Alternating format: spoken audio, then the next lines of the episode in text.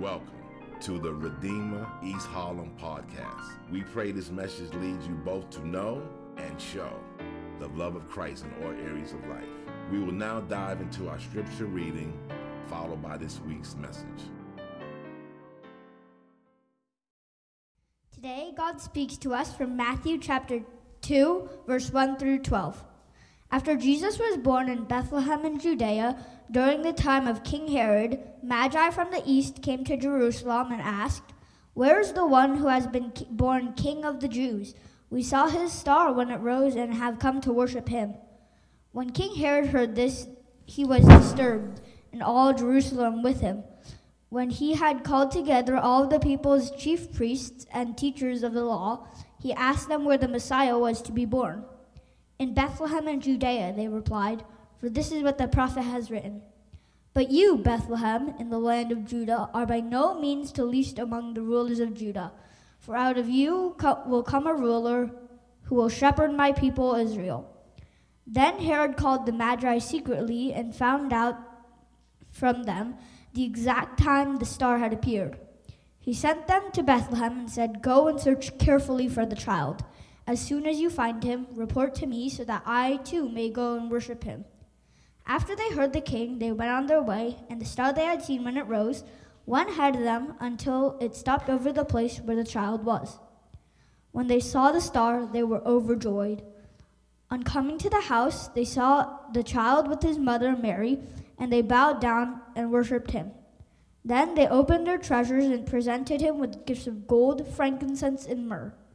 After having been warned in a dream not to go back to Herod, they returned to their country by another route.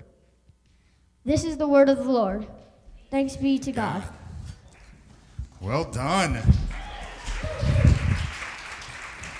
Might be the best scripture reading of all time. Just, you know.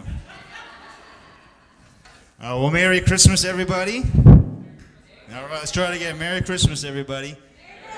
It's so great seeing everyone today. Actually, Justin and I were joking about how this might be the highest production Adore Cho family morning devotional.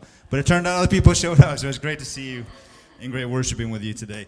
Uh, let me start off uh, today just with I'm going to be doing a fairly brief uh, just reflection on that passage that Judah just read to us. But let me start off with what's always one of my favorite quotes around this Chris, uh, Christmas time by Dietrich Bonhoeffer. He says this Christmas is not only a message of joy, but also fearful news for anyone who has a conscience. It's only when we have felt the frightfulness of the matter that we can know the incomparable favor. Uh, that disruption, uh, that fearful news that the God, the Maker, the Creator of heaven and earth, had to come and visit us, uh, had to take upon Himself flesh, is not just good news of great joy, but it's fearful news. And I want to reflect a little bit on that uh, today. I picked for our passage today Matthew chapter 2 because I thought it was kind of a nice cap to the series that we've been in, in uh, looking at the matriarchs, Matthew chapter 1. And what I love about this passage, it's probably my favorite Christmas passage. What I love about it is that Matthew, in these short verses, brings three kings together. And as we see these three kings converge, we're taught a lot about what it means to understand the meaning of Christmas. So we see Herod, the king from the west. Uh, we see the Magi, the kings from the east. And then we see Jesus, the king from on high. And so let's just look at each of those three kings and reflect what does this king teach us about the message of Christmas? So, first, let's look at the king from the west. This is King Herod. Let me read verses 1 through 3 to you again. After Jesus was born in Bethlehem in Judea during the time of King Herod, Magi from the east came to Jerusalem and asked, Where is the one who's been born the king of the Jews? We saw his star when it rose and have come to worship him. Verse 3 When King Herod heard this, he was disturbed, and all Jerusalem with him. Uh, a little bit of background on who King, J- King Herod was. Uh, he was a half Jew, half Edomite. Uh, he was a very competent politician. He was a very ambitious man. A lot of historians will say that they called Herod Herod the Great because he restored a lot of what was happening in Jerusalem. A lot of major public building projects were part of his, uh, his um, kind of reign during that time. And Herod, in the midst of Roman occupation, had found a way to secure a small corner of the world where he reigned over his own people.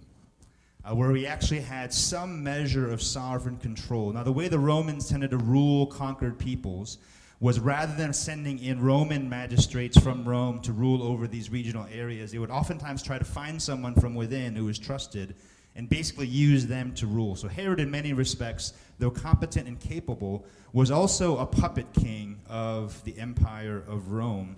But Herod had found his way, that he was an ambitious and achieving type of a person. But all that Herod um, accomplished came with a price. Because Herod, from the moment he secures his throne, is a man who's constantly looking over his shoulder. And by the time he's into his older age, uh, genuine paranoia has set in for King Herod to a point where later on in life, uh, he actually ends up having one of his ten wives executed because he felt like she was conspiring against him. He also had two of his sons strangled. Now, stop and think about that. Like, what kind of person not only has his own sons killed, but strangled? I mean, just a violent, you know, very visceral kind of form of death. And Herod, by the end of his life, had become a person who was constantly afraid that someone was coming for his throne. And that picture of Herod, I feel like Herod is kind of a personification in many ways of a very deep principle of the human heart. And it's this if you worship power, you will always feel weak. If you worship beauty, you will always feel ugly. If you worship success, you will always feel like a failure. If you worship wealth, you will always feel like you've never have enough. And so here's King Herod, secured a kingdom for himself in the midst of a vast empire. He had all this power, and yet he worshiped power, and so he always felt weak. And he was always looking over his shoulder. And so the news of the Magi coming to Jerusalem saying that there's a child who has been born, who was born king of the Jews, is possibly the worst news that King Herod could possibly imagine. And verse 3 captures his response perfectly, doesn't it? It says, And Herod, when King Herod heard this, he was disturbed, and all of Jerusalem with him. It's a word in the Greek that can mean distraught. In other places, it means terrified that this was news that King Herod lost incredible sleep over. And we actually see it again in verse 8 where he tells the Magi, he says, tells them, Go and search carefully for the child, and as soon as you find him, report to me so that I too may go and worship him. But of course, if you know the story, we know, we know that Herod is looking for the place where this child was born, not to go and worship, but to essentially plan the death of every boy born under the age of two. This was a man who worshiped power and therefore always felt weak and was willing to do whatever it took to secure that power for himself. Now, you and, I, you and I might hear that, and it might be easy to dismiss Herod as kind of a crazy king. But I want to suggest to you this morning that Herod actually understands the meaning of Christmas far better than you and I do we think of Christmas and maybe we think of chestnuts roasting or stockings hung by a chimney with care, silver bells in the city. But Herod understood exactly what Christmas means because what Christmas means that if there is a man who is born king, if there is a child who has been born king, it means that my throne over my own life is about to be overturned. And you and I, we might not be political kings in the same way that Herod is, but we also we all seek to be the center of our own little universes, don't we? Uh, that we all want to rule over a, a small kingdom of self, where we say, "Yeah, I'm willing to serve in these other ways, but this is the realm. This is the untouchable parts of my life. Maybe it's your career." Maybe it's how you use your time or your finances or your possessions. Maybe it's the thing that you say, you know, I've worked hard to earn these things. I'm entitled to this one small thing.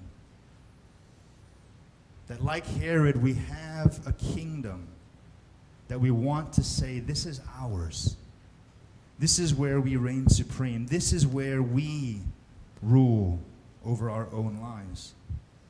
And if you're here today and you're a Christian, if we're honest, a lot of times we just want to add Jesus into our kingdoms so that he will help us to fortify our own power over our lives.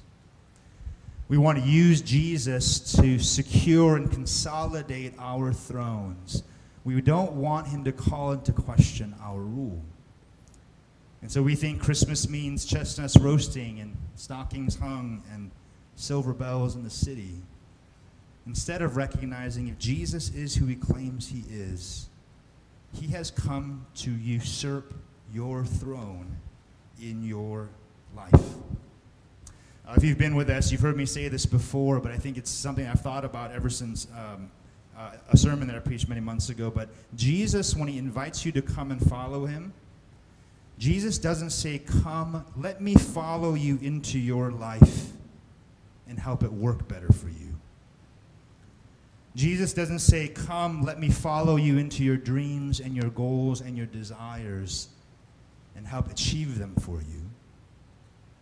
When Jesus calls us to follow him, he says, Come, lay down your nets and come and follow me on an adventure that you have no control over, on a journey that you will not rule over. He says, Come and follow me.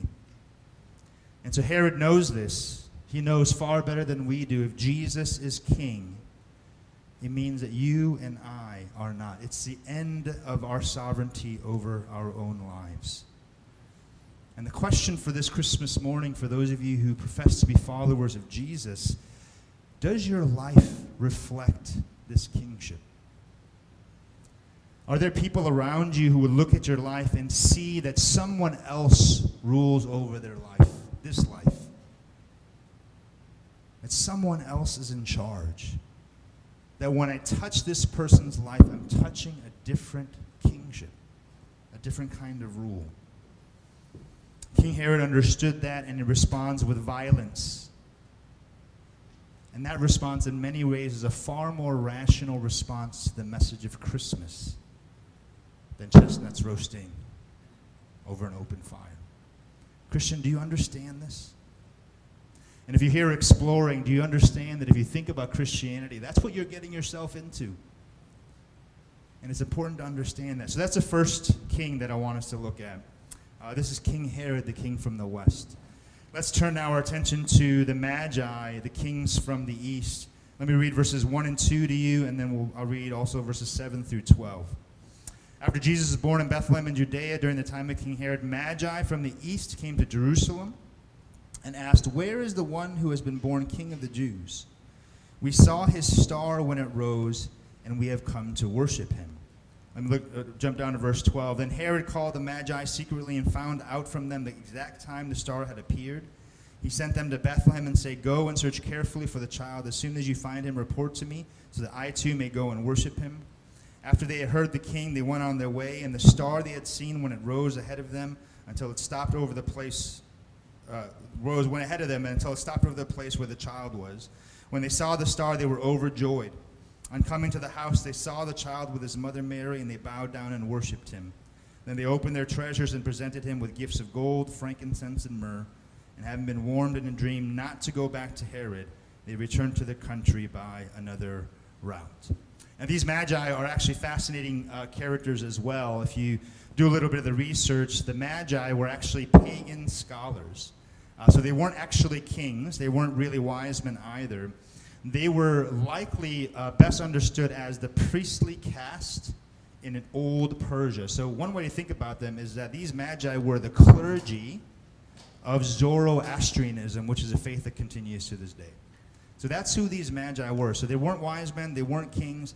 It's probably better to understand them as mystics, even as magicians, as astrologers, and as soothsayers. Now, here's what's incredible. And this is what always fills me with wonder when I think about this passage. Here are these Zoroastrian clergy.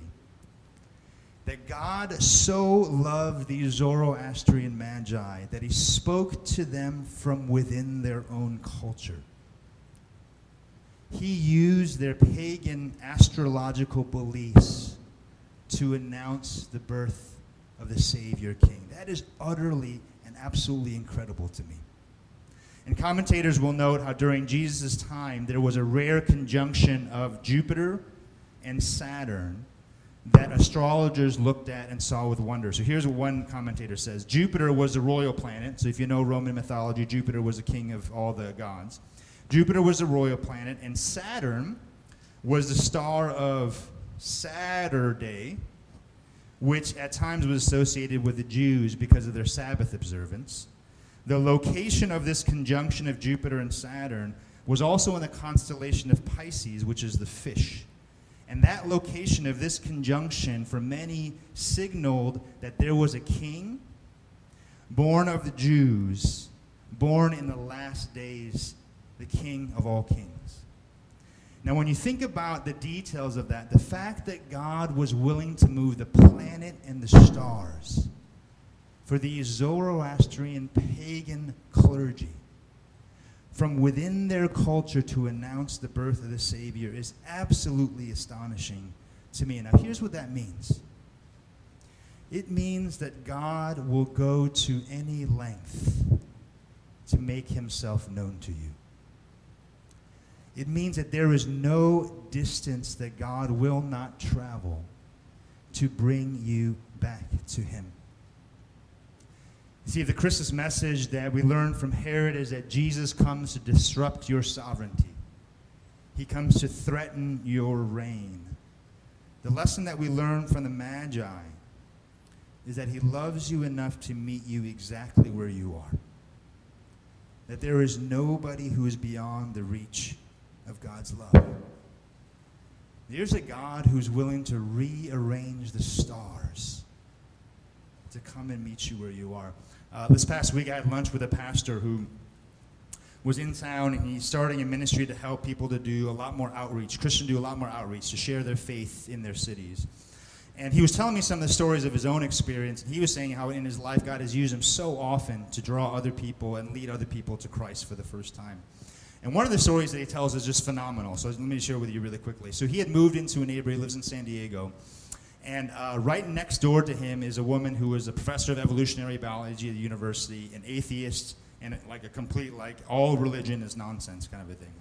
But he felt like God had placed him there for a purpose, so he befriended this woman and be, be, started to become uh, good friends, good neighbors, to a point where she actually ended up joining like an, an investigative Bible study with him in his living room. And so week over week, she's studying the Gospels, and she came to a point where she said, Listen, I can't believe I, I'm saying this, but all of this stuff is starting to make sense to me intellectually. It's crazy that that came even, even came out of my mouth. But all of this stuff is starting to make sense to me intellectually, but I can't get it to go from here down to here. So what am I supposed to do with that?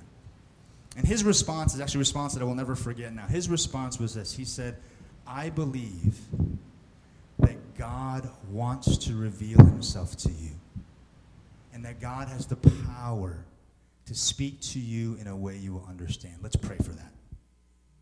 He didn't give her an intellectual reason. He didn't give her, he says, I believe that God's going to show up for you in a way that you're going to recognize.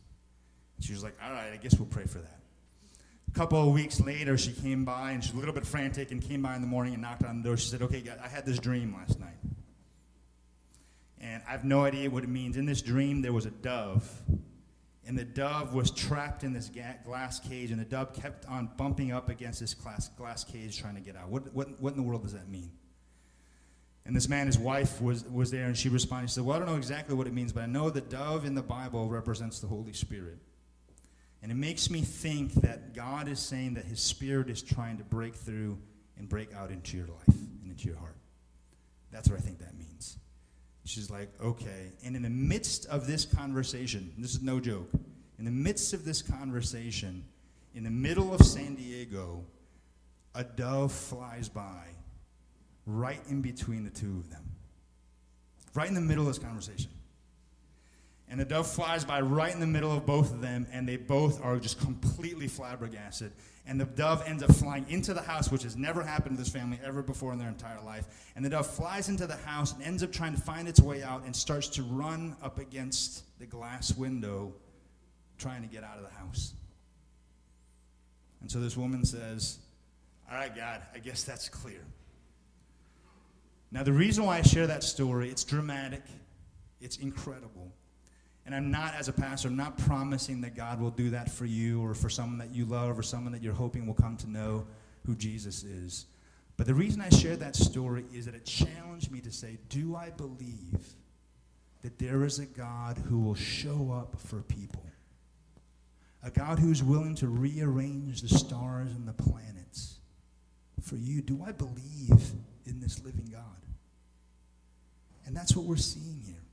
Now, God might not show up in that same way for you. I don't want to set crazy expectations, but I do believe that if you're here and you're seeking, or you have a family member, or a friend, if you start to pray, God, show yourself. God, show yourself. I believe in a God who's willing to rearrange the stars to make himself known. And that's part of the message of Christmas. God will meet you right where you are. But here's what's amazing about the Magi they must have been startled to meet the living God through their study of the stars.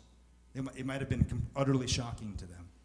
But the moment they encounter God in this way, do you know what they do? God meets them exactly where they are. But the moment they meet God, they go on a 900 mile journey through the Arabian desert. Most people would say that would take at least two months of travel. A 900 mile journey through the Arabian desert to go find this baby born the king of the Jews. God will meet you exactly where you are, but He's going to upend your life and send your life in a direction that you never would have imagined. Are you open to that? Are you ready for that?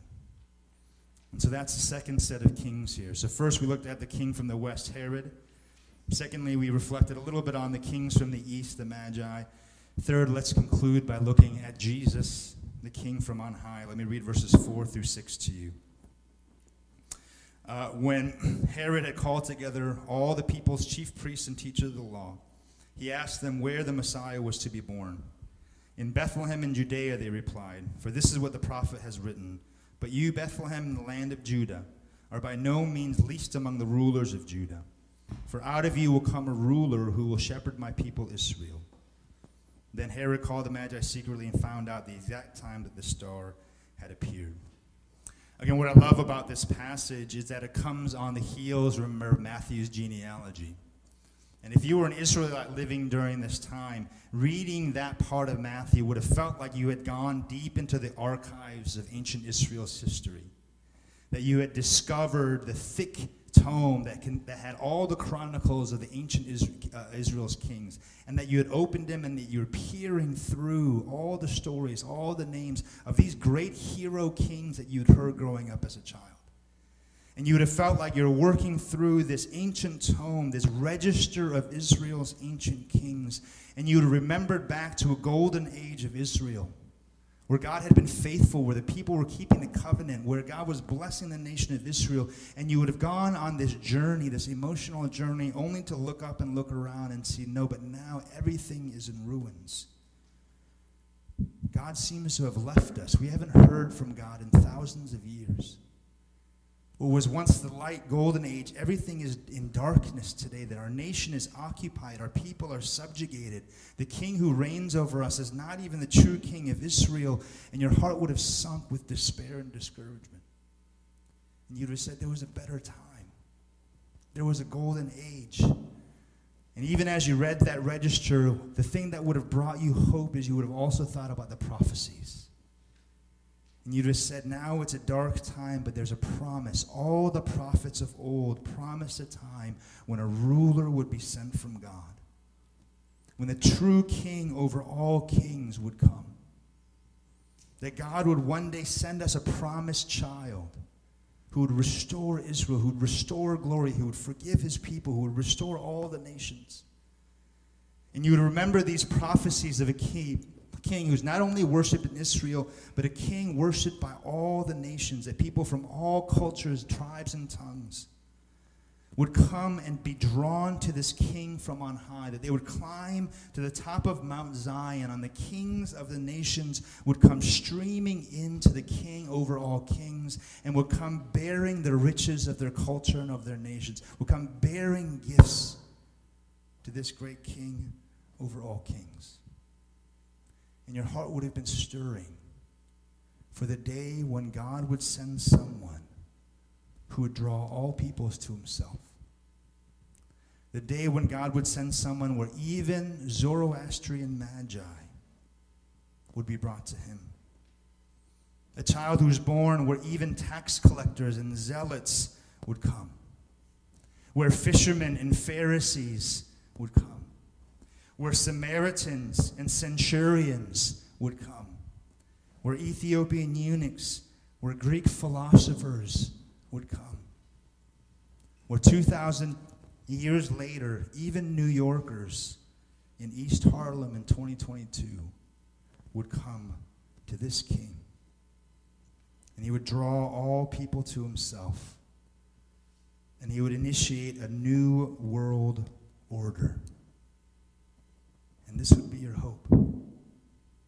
This would be the hope that you're looking for. Now, if you were that person opening this ancient register of Israel's kings, where would you go to look for this king who was born king over all kings? Well, you would go exactly where the Magi went. This king from on high. Where would you go? You'd go right to the capital city. You'd search the mountaintops. You'd go to the palaces that are fit for kings. You'd go to the great halls of power. You'd climb Mount Olympus, as it were. You'd go to the high places and say, Where is this king who's going to be born over all kings? That's exactly where the Magi went. And the Magi went to the temple, went to the palaces, and learned that the child was not born here. And in fact, this child was seen as a threat here in these halls of power. And so, with the Magi, you would have followed a star away from the places of power. You would follow a star that would take you away from the lights of the capital and into the darkness of a small town on the outskirts of Judea. You'd follow a star that would actually take you to the wrong side of the tracks in Bethlehem into the poor part, the dangerous part of that city, into a stable. And you be brought to a baby born of a virgin, born amidst animals in the dirt, in the midst of poverty. And I love imagining this scene because the Magi, I would imagine, came in their Sunday best. They probably wore the best clothes they could find because they're going to meet a king. And I imagine them coming with their gifts of gold and frankincense and myrrh, and them all of a sudden coming to the stable of poverty and just feeling super awkward. Like how out of place they must have felt to walk into this place of poverty. And even as they offered their gift, it must have felt so almost inappropriate because of where they were that all those gifts seemed so not fitting for this environment, except for one. Gold was reserved for kings alone. Frankincense was burned in the temple priests and uh, in priests' temples in capital cities. But the one gift that actually fit this stable far more than they knew when they brought it was the gift of myrrh. Myrrh was used during that time. It was an expensive substance, but it was used to relieve great suffering, and it was used to preserve dead bodies. And so the Magi come dressed all wrong, overdressed for the party. They come with these gifts, feeling awkward about what they've brought, but the one gift that spoke far better than they knew they were speaking was this gift of myrrh because they were coming to a king who was, would one day suffer and die and would be raised again from the dead. The next time we read about myrrh in any of the Gospels, remember where it is? Jesus hanging on a cross is offered myrrh mixed with wine to relieve his pain. And in John chapter 20, we hear that after Jesus has died, Joseph of Arimathea brings myrrh to to season his body after he has died. Christmas is the message of a king who will disrupt your sovereignty. He comes to challenge and threaten your sovereignty. Christmas is a message that says God will go to any length. He will move the stars for you to reveal himself to you.